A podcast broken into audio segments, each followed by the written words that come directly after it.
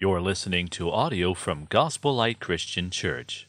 If you'd like to check out more of our resources or support our ministry, please visit gospellight.sg. We as a church are going through the book of Colossians, and I'd like to once again reorientate you as to where we are in our study of this book.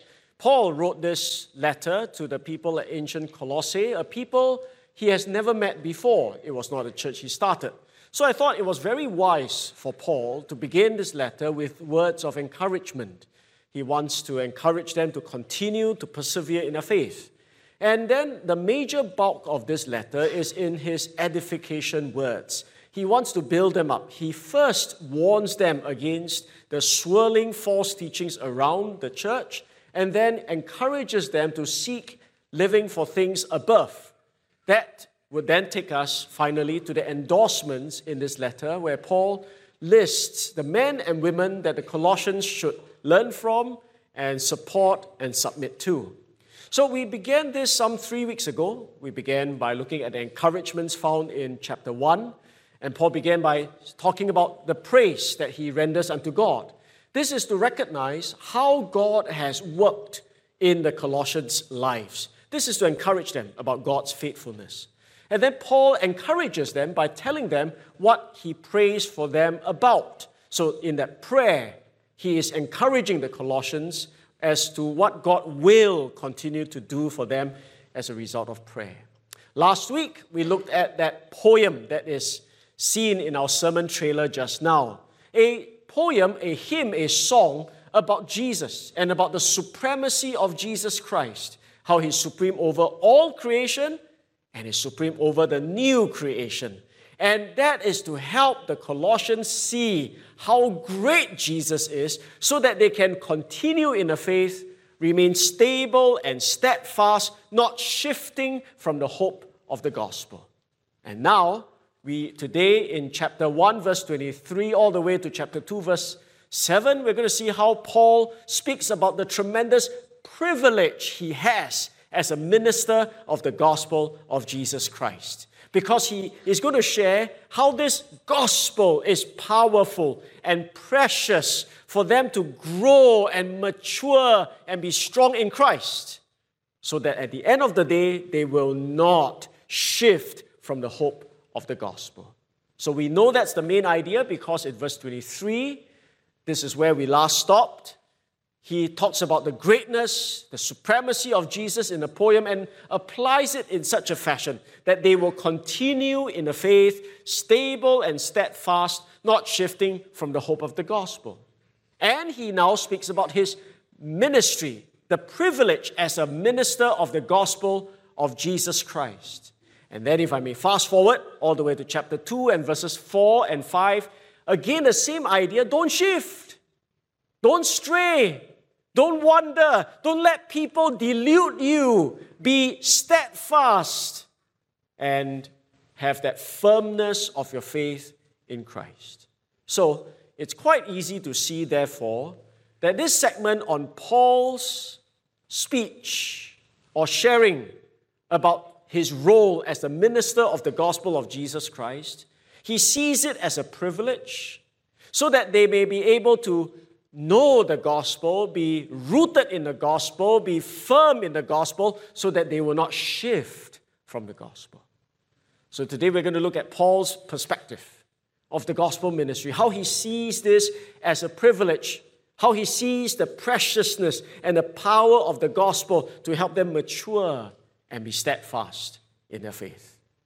I'd like us to see three things, as usual, from this text. Number one, how Paul shares with us and reveals to us that the gospel ministry requires suffering.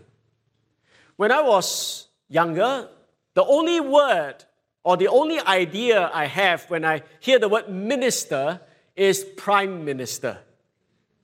So when I think about the prime minister, I think about the most powerful man in Singapore. He holds the rights to major decisions for our country. He's probably quite a rich person. He's probably very well looked up to.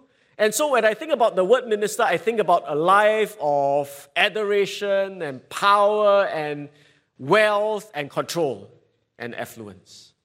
But when I read my Bible, I realize that the word minister should not be seen like that, because ministers of the gospel are expected to sacrifice. Ministers of the gospel are expected to suffer. Paul says, I am a gospel minister, but I rejoice in my sufferings for your sake. The Apostle Paul is a man who has to go through many sufferings. We read about his sufferings, the catalogue of his sufferings in 2 Corinthians 11. That's a formidable list by any means.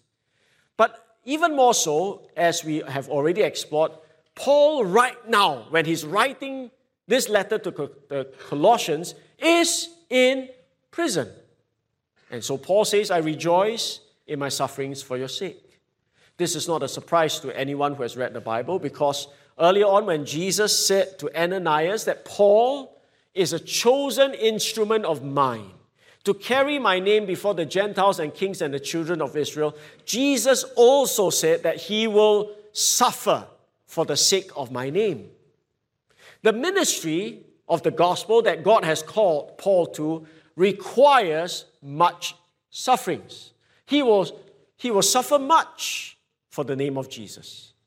As he carries the gospel, as he preaches the gospel, as he brings this message to many different cities and many different cultures, for the sake of the name of Jesus, as he carries the name of Jesus, he will have to suffer.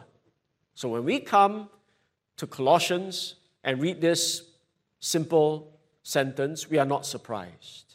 Paul has to suffer for the name of Jesus. Paul adds this rather interesting phrase, and in my flesh I am filling up what is lacking in Christ's afflictions. If we are not careful, we can end up with the wrong conclusion. Some of you may say, are you saying that what Jesus suffered on the cross is insufficient? There's some kind of a lack. So Paul had to also suffer in order for people to be saved. I would categorically, clearly say to you, that's not what it is saying. Almost, I think I would say, every commentator worth his salt would immediately say, this lack is not a lack of payment for sin. It is not a lack of sufficiency for the payment of salvation. After all, if you remember, Jesus, when he went to the cross, one of the last few words he said was, it is finished, which means fully paid. If you have fully paid for something, do you have to pay some more? You don't have to unless you're stupid or foolish. But this is clearly not what Jesus is lacking in. It is not saying that his death on the cross is insufficient to save us from our sins. Maybe it's even clearer in some of the texts in the Bible, such as Hebrews 10:10, 10:12, 10:14. How Jesus suffered once for all. Gao liao. No need some more. That's enough. That's sufficient. And then verse 12, for all time a single sacrifice. And notice, after he performs this single sacrifice with giving his life to save us from our sins, the Bible tells us he sat down at the right hand of God. You don't sit down if the work is not yet done. But his work for salvation, his work to save us from our sins is fully done. So he sits down at the right hand of God. And in verse 14, for by a single offering, he has perfected for all time those who are being sanctified. So I think this has to be very clear.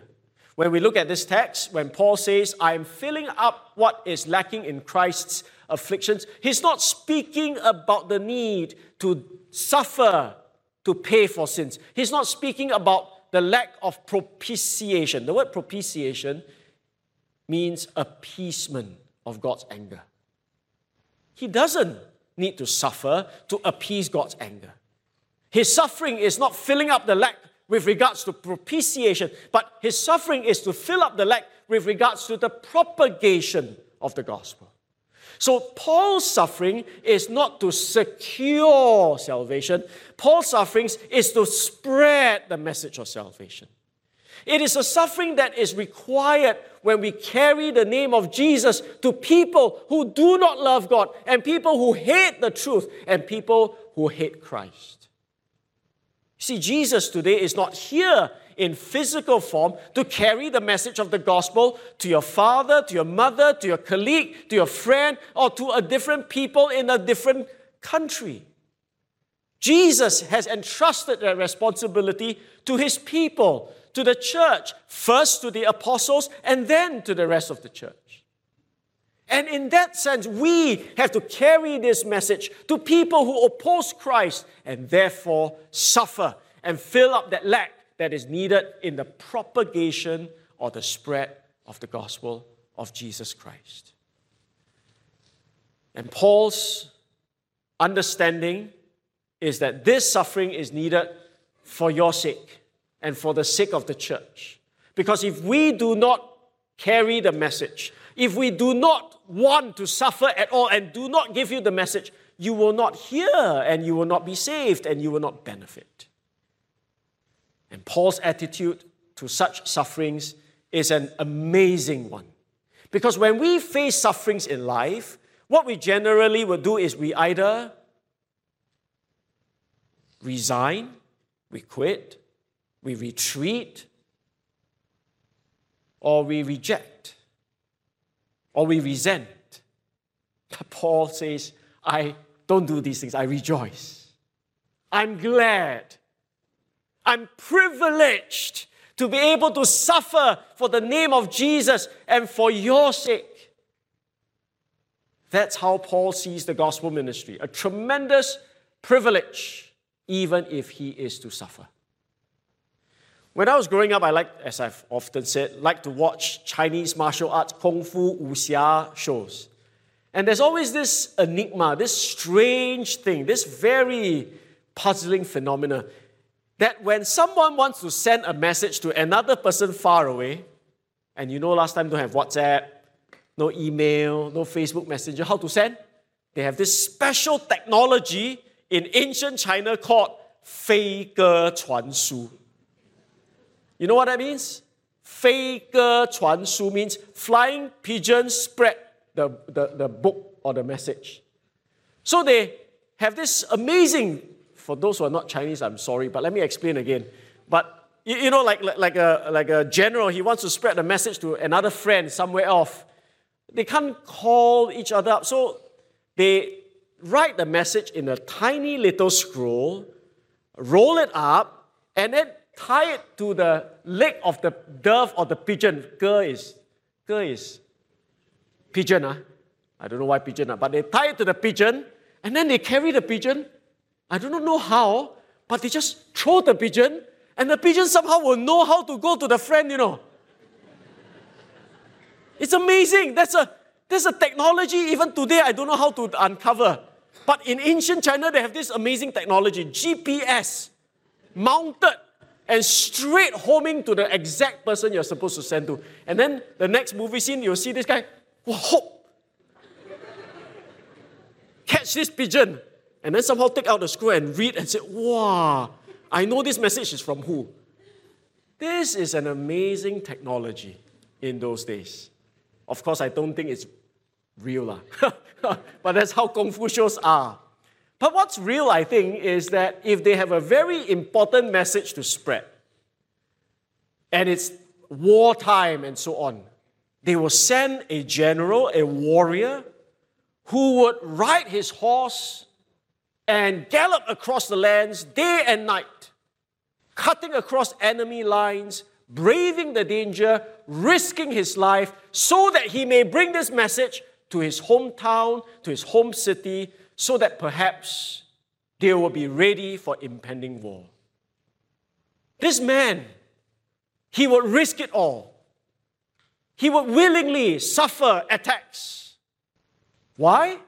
Because he knows he bears a very important message.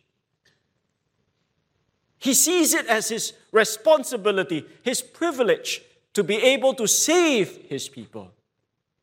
And that's what I think of when I think about the gospel ministry. There are peoples today who are going to perish in sin if not for the gospel message. The Apostle Paul sees himself as a minister, as a servant of this message. And even though he is to suffer much for the name of Jesus, he has to suffer much for the sake of the church, he rejoices in it. I was speaking to a new Christian this week. He was in a new job. He is in a new job, in a new office, and he says he is treated quite nicely by his colleagues. Until one day, he wanted to tell them about the gospel, and at the mention of the word Jesus, one of his supervisors, his face, he said, the countenance changed. He said he looked like the devil. I'm not sure what that meant, but he said his countenance changed and he was very angry and proceeded to shame this new Christian. This is a world that is generally not for Jesus. This is a world steeped in sin. This is a world in darkness. We must understand that. And I'm not saying that out of pride, because I came from this world. I am of this world. I hated Christians. I hated the Bible. I found it ridiculous. And we totally, if you're a Christian today, you totally can understand that, isn't it? That in our sinful nature, we will not want the truth. We will not want to be told we are sinful. We will not want to be told that we cannot save ourselves from our sins. We take offense at the offense of the cross.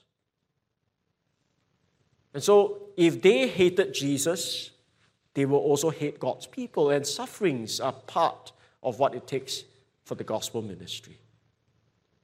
The gospel ministry is not a call to a lap of luxury. It's not calling you to be the prime minister by any means, but it's a life that requires sacrifice and pain. But God's people should know it is worth it. There's a joy in loving. There's a joy in knowing that this message is key to the rescue of the perishing. That's how Paul saw this. That's how Paul saw the privilege of his ministry. Secondly, the gospel ministry, according to Paul, requires stewarding, requires a faithful management of it. Because he says, of which I became a minister according to the stewardship from God that was given to me for you. The word stewardship is the word oikonomia, which means to manage or administrate or have oversight. So Paul is saying, I am entrusted with a duty and responsibility. And what is this duty and responsibility? Simply put, to make the word of God fully known. As a gospel minister, all you really need to do, in summary, your job description, is to make the word of God fully known.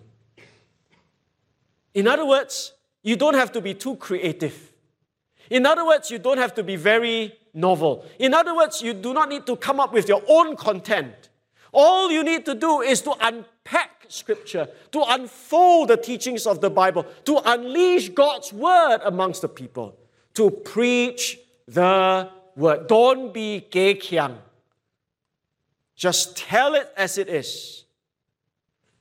And how do you know you are faithful to this stewardship in making the word of God fully known? Well, the test, I think, is seen subsequently when Paul says, you would be able to center on the gospel. You would know the gospel. You help people see and understand and appreciate the gospel, which is described as the mystery hidden, but is now revealed. The word mystery, I hope you will see that the Bible does not use mystery as in a kind of mythical sense.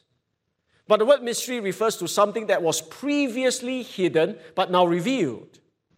And he's talking about the gospel here.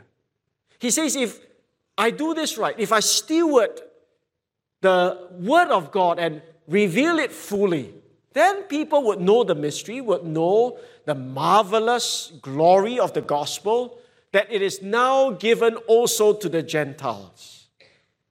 In other words, if we teach the word of God accurately, faithfully, fully, then people would know that God's grace of salvation is not by race, but by grace. Not just to the Jews, but to the Gentiles, because that salvation is accomplished through Christ in you, the hope of glory.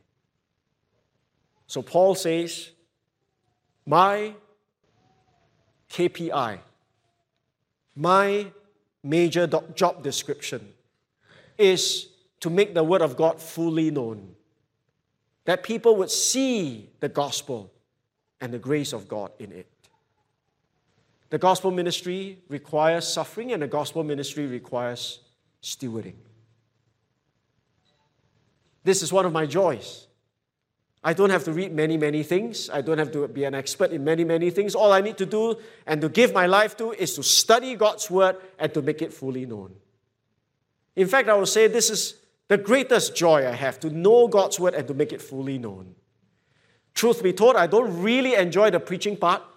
It can be quite stressful sometimes.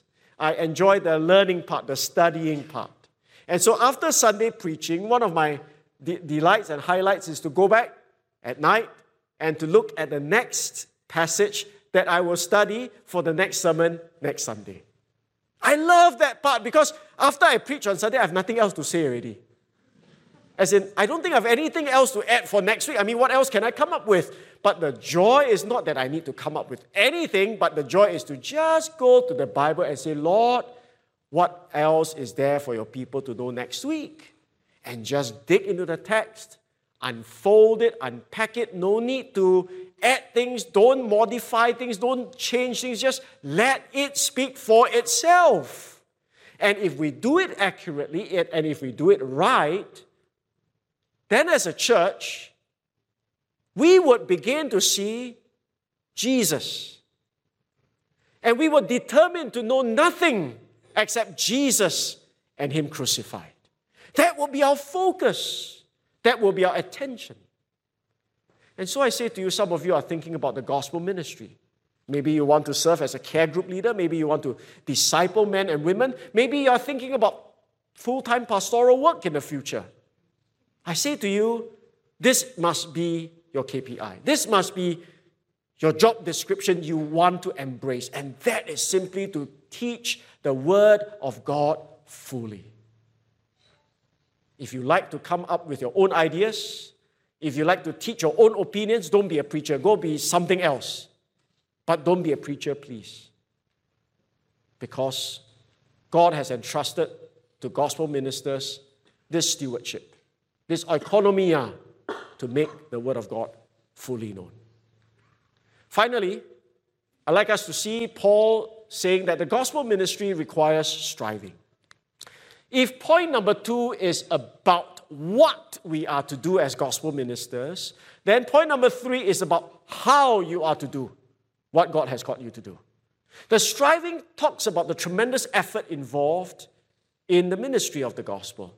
He says, for this I toil, struggling with all his energy that he powerfully works within me. So Paul uses two words, side by side, to, I suppose, communicate the intensity of effort that is needed. The word toil in the Greek refers to laboring with wearisome effort. Just a lot of work, a lot of effort. That's the idea. And then the word struggling in the Greek is the word agonizomai, which means to struggle, to contend, or to compete in a contest. So I think we can't miss his emphasis that this ministry requires diligence, it's effortful. But Paul is not proud in that, oh, you see, I so powerful, I so diligent. But he acknowledges that all this is only possible by God's enabling, with all his energy that he powerfully works within me.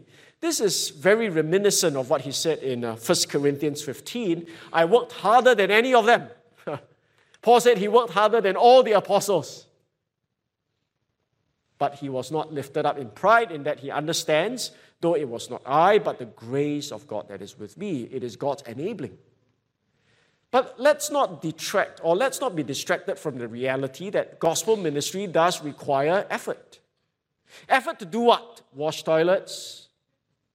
Take out the garbage? No, not necessarily. Not that these are not things we should do, but he is clear that the energy is to be focused on the proclaiming and the warning and the teaching of God's people. It's in the Word.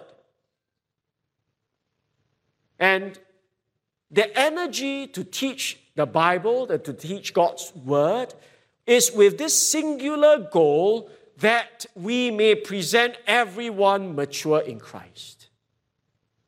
So the goal of the Apostle Paul is not just for people to come to church. I don't even think that was very much high on his list of priorities. I think Paul's goal is more than that, that people who know Jesus would be mature in Christ, would be like him, would be strong and fully grown and stable and steadfast. So I say to you, we as a church must be very clear about why we do what we do. Our goal in Gospel Light must not be just increasing attendances on Sunday services. Now, I'm not complaining. We are thankful because every single one who comes is a precious soul in God's sight. And we are thankful that people are coming. And I think in our church, we don't offer a lot of razzle-dazzle, paraphernalia. We really just keep it to the essentials. We really keep it to the core, and that is to present God's word in such a way that you may know who Jesus is, that perhaps God will grant you repentance and faith in him. That's what we do. And we present to you the word of God and the gospel in such a way that you may grow in him. That's what we do. So I'm not against more people coming to church on Sunday morning. It's a good thing. And can I do a PSA, a public service announcement? Not quite what a sermon is, but as you can see, we are seeing more people join us in the recent months. And I think it is time for us to plan for a third service. So I like to PSA, public service announcement now, and say that we are planning for a third service in January 2024. Now, this may mean, and this will mean, actually some changes to our schedulings, because we're not thinking of three services on Saturday and Sunday. It's just all going to be on Sunday. And we're trying to squeeze it all between 8+ to 1+. Three services. So that would mean some changes to your schedules, routines, some of your classes for your kids, whatever. But I hope you see the reason why. I hope you're excited that we can, in a little way, just a little bit of adjustments, welcome more people perhaps to worship services. But even though we make adjustments for that, I want you to be very clear, our goal is not increasing attendances in worship services. It cannot be that. It is a poor substitute for what God wants. What God wants is for his people to grow and to mature in Christ. Similarly, our goal is not simply run professional services. Now again, I'm not saying run lousy services. Aircon turn off, switch off the light, save electricity, get anyone to preach and don't need to prepare sermon also can say, just fill the time and chin chai lah, since it's not our goal. No, I'm not saying we chin chai. We want to do well here. But that's not the end all and be all. We want to do well here, but the higher goal is to present everyone mature in Christ. That's my goal. That's our goal. That's the apostles' goal. Can you imagine what it would be like if on a week-to-week, month-to-month, year-to-year basis, we are all growing to be more like Jesus? If we can achieve that, we die happy. I die happy, really. But if we have, so many thousand people come to church, we have a lot of lights and sound effects, but God's people remain the same year to year, I die guilty. I don't dare to meet with my Lord because we just put on a good show, but we miss the mark totally. So how do we help people grow in Christ? Well, I think the obvious implication in the text is when gospel ministers fully reveal the word of God and point people to the gospel of Jesus. The more that is done, the more that is faithful and loyal done in the power of the Spirit. And the more God's people's hearts are open and willing, the more you will be like Jesus. That's the exciting reality. The more you come into the scriptural teaching, the more you'll be changed. But let me do another PSA here. This morning, sermon not quite, I know lah. I have still some time, so I can do a PSA. Public service announcement. In 2024, we're going to run 3 services on Sunday. That's what you already know. A second thing I'd like you to know is our strategy or plan to help people mature in Christ. And I'm really serious about this, or I'm really more excited about this than actually 3 services. How are we going to help people growing? How are we going to help you mature in Christ? I'm a foodie. I love food. Food excites me. So let me give you an example of food. This is a stack of marvelous-looking pancakes, right? Just beautiful golden brown with butter and a drizzle of that luscious honey. You slice into it, whoa, fluffy pancakes. You see a stack of pancakes here. And I think this communicates the strategy I want to share with you in helping everyone mature in Christ. We are taking a stack approach or a layering or tiered approach. And it is this. The first stack of pancakes, the first layer, the first tier is what every church will do, I think. Virtually every church. Every church conducts worship services. Every church may have their small groups. We call it CG, care group, cell group, whatever you want to call. And every church will have some kind of Bible study. These are wonderful things. These are things I hope will continue in our church because they meet needs. It's helpful that God's people come on Sunday mornings to worship the Lord together and to hear the teaching and preaching of God's Word, to have truth applied to our hearts and to see how the Word of God should be handled and understood and taught. I think that's useful. I think it's very useful for us to be in care groups. Because right here, if all you have in Christianity is to sit here on Sunday morning and watch this guy preach, you have very little interactions one with another. You have very little scope to understand how truth is to be applied in one's life. You have very little opportunity to do the one another's of the Bible. You have very little opportunity to be encouraging one another in Scripture. So care groups are important, and Bible study groups are also important because some of you have a good appetite, a healthy appetite, and you say, Sunday morning, not enough. I want more. I want to know more of the Bible. I just want to know what the Bible has to say. Bible studies purely set up to study the Bible, wonderful. So these are great things. But at the same time, I think we as a church also realize there are some other things that are needed too.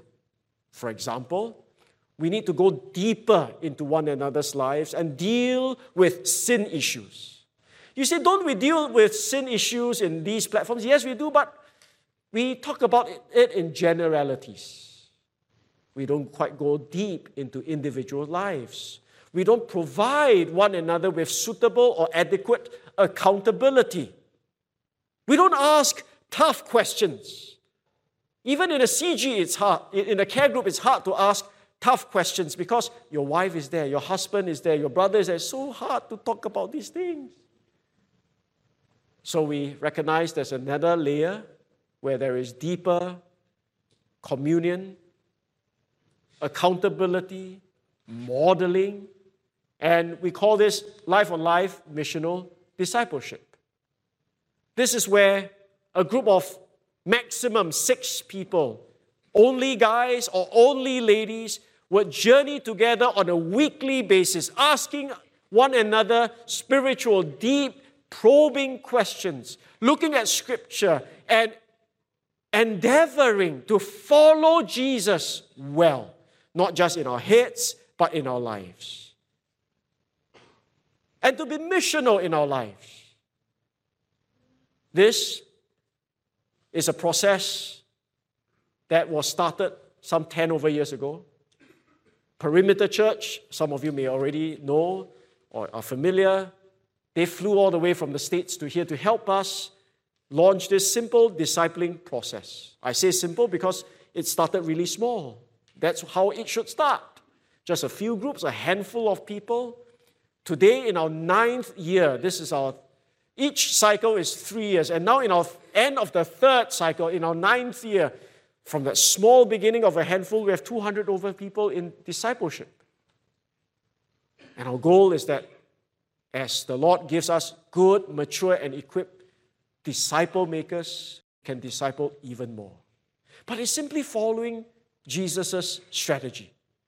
Jesus, he preached, he taught to thousands of people, but in a very unique way gave his life to 12, poured his life into them, life on life with the disciples, so that when he leaves, they successfully carried on the gospel ministry. And that's what we need in the church, that we will not just have people sitting in the pews, but people who are able and happy and willing to disciple others in the kingdom.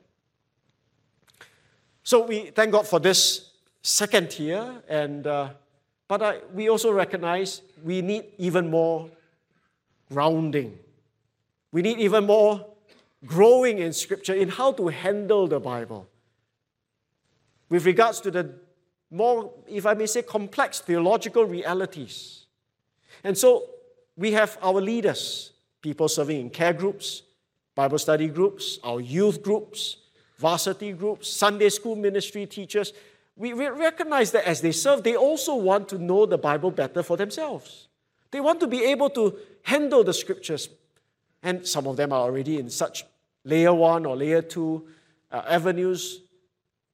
And so we recognize the need for layer 3. And layer 3 is what we will call, in a new year, shepherd's training. This is to equip people in the word ministry, people with people, serving people, to be more grounded in theological realities. So let me just share with you what it looks like. This is what it looks like. Please don't look at it because it's super complex, so I'll block it out for you. Because I know you can't resist the temptation to kepo, kepo here, kepo, kepo there. So just big picture. Shepherd's training will be an effort that is a unified one with the shepherds and pastors involved, and we want to give ourselves to training and equipping our people well. It will be over 2 years, 2024, 2025, and it will be run on a monthly basis. So very simple, nothing complex. Once a month on a Saturday. This will be the last Saturday of each month. We will meet from 2 to 5 p.m. Just a clear time where we can interact one with another in doctrines and skills and requirements in ministry. Just as a sweetener, this 2 to 5 p.m. will be with food and drinks, and it will be casual, sit down. And I want to assure you that this session will not be didactic in that it's just one guy preaching all the time. Because we want this to be interactive. We want this to be helpful. We want this to be a lot of questions, answers, working together, because we don't just want to dump truth down to people. We want them to really grasp and understand and handle and apply these truths. And I think the best way is through interactive learning. If it's just giving information, we can just send you the notes and you can study for yourself. But there is something to learning today that requires interaction. So some of the topics we'll be looking at, for example, in the first year will be a range from Bible survey to the canon of Scripture.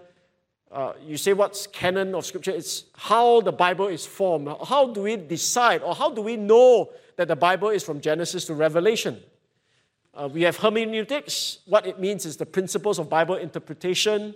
And you have other things. I will not go into deep discussion there. But this is year 1.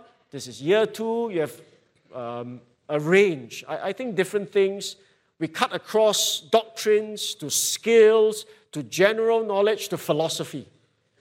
And this will be what we want to cover. And that's all I want you to see. All right? Now, we hope this would be helpful for the entire church. But we can't do it for the entire church because we want to start small. We want to grow in it. And so we've decided in the new year just to open this up for leaders who are serving in the word-based ministries. Whether you're a CG leader, DG leader, Bible study group leader, Sunday school teacher, youth group leader, we are opening this up first to our leaders and to potential leaders that these leaders support and endorse. So please don't misconstrue this as elitist. It's just that we have resource limitations for group discussions and so on. And so we decided in the new year just to focus on that. But the goal is that eventually more and more people would say, I want to put effort in growing, and I want to be a part of this process. Now finally, I know the picture I showed, the pancake has 5 layers, but mine only 4. The final layer I want to add on is that of internship. Because there may be those today, maybe you're a young man, young lady, or you're an older man, midlife crisis, or God has spoken to you and you're re-examining your life. And you're seriously thinking about serving God in a pastoral or full-time way. But you're not sure what it means. You're not sure what it takes. And you know, it's not like any other jobs in the world where you can kind of find out. But the pastoral ministry, it's helpful if you have an inside look at what it is. So we thought it would be good for us to have a simple internship process. Previously, you would know Luzern and Hanel and so on. And right now, Rainer is our latest intern. He's the lowest in the food chain. Hope not too long. But that's what we hope to do for people who want to be exposed and maybe equipped further for pastoral ministry. So you ask, why is this stacked like that? Your pancake all same size over. Why your pancake shrink?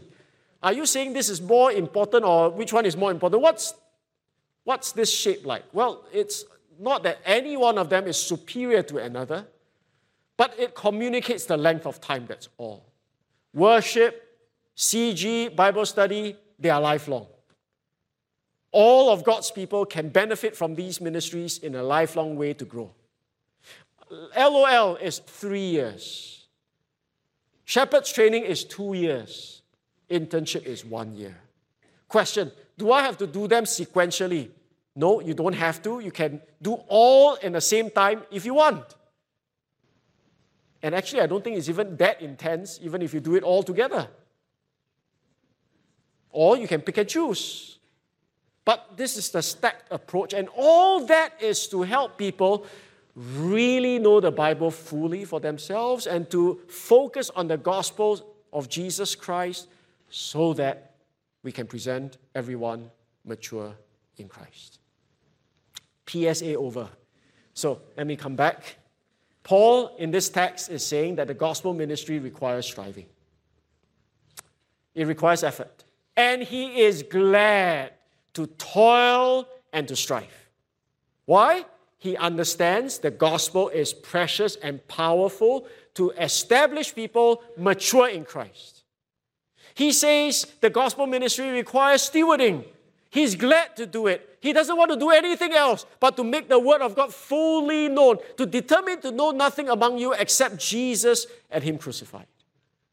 And because of the preciousness and the power of the gospel, he even gladly suffers because he sees all that as a tremendous privilege to help people know God's word, know the gospel, that they may be strong and mature and not shift from the hope of the gospel, that they may continue stable, steadfast in the faith. And we'll look more at that next week. But till then, I pray today you will have an appreciation of the preciousness, the power of the gospel in God's word. And maybe God is spurring you today to think about how you can serve, think about how you can grow, and think about how you can persevere in your faith. Let's bow for a word of prayer together. So Father, we thank you this morning for your word, and we pray that gospel lighters today may pause and see where we are in our lives.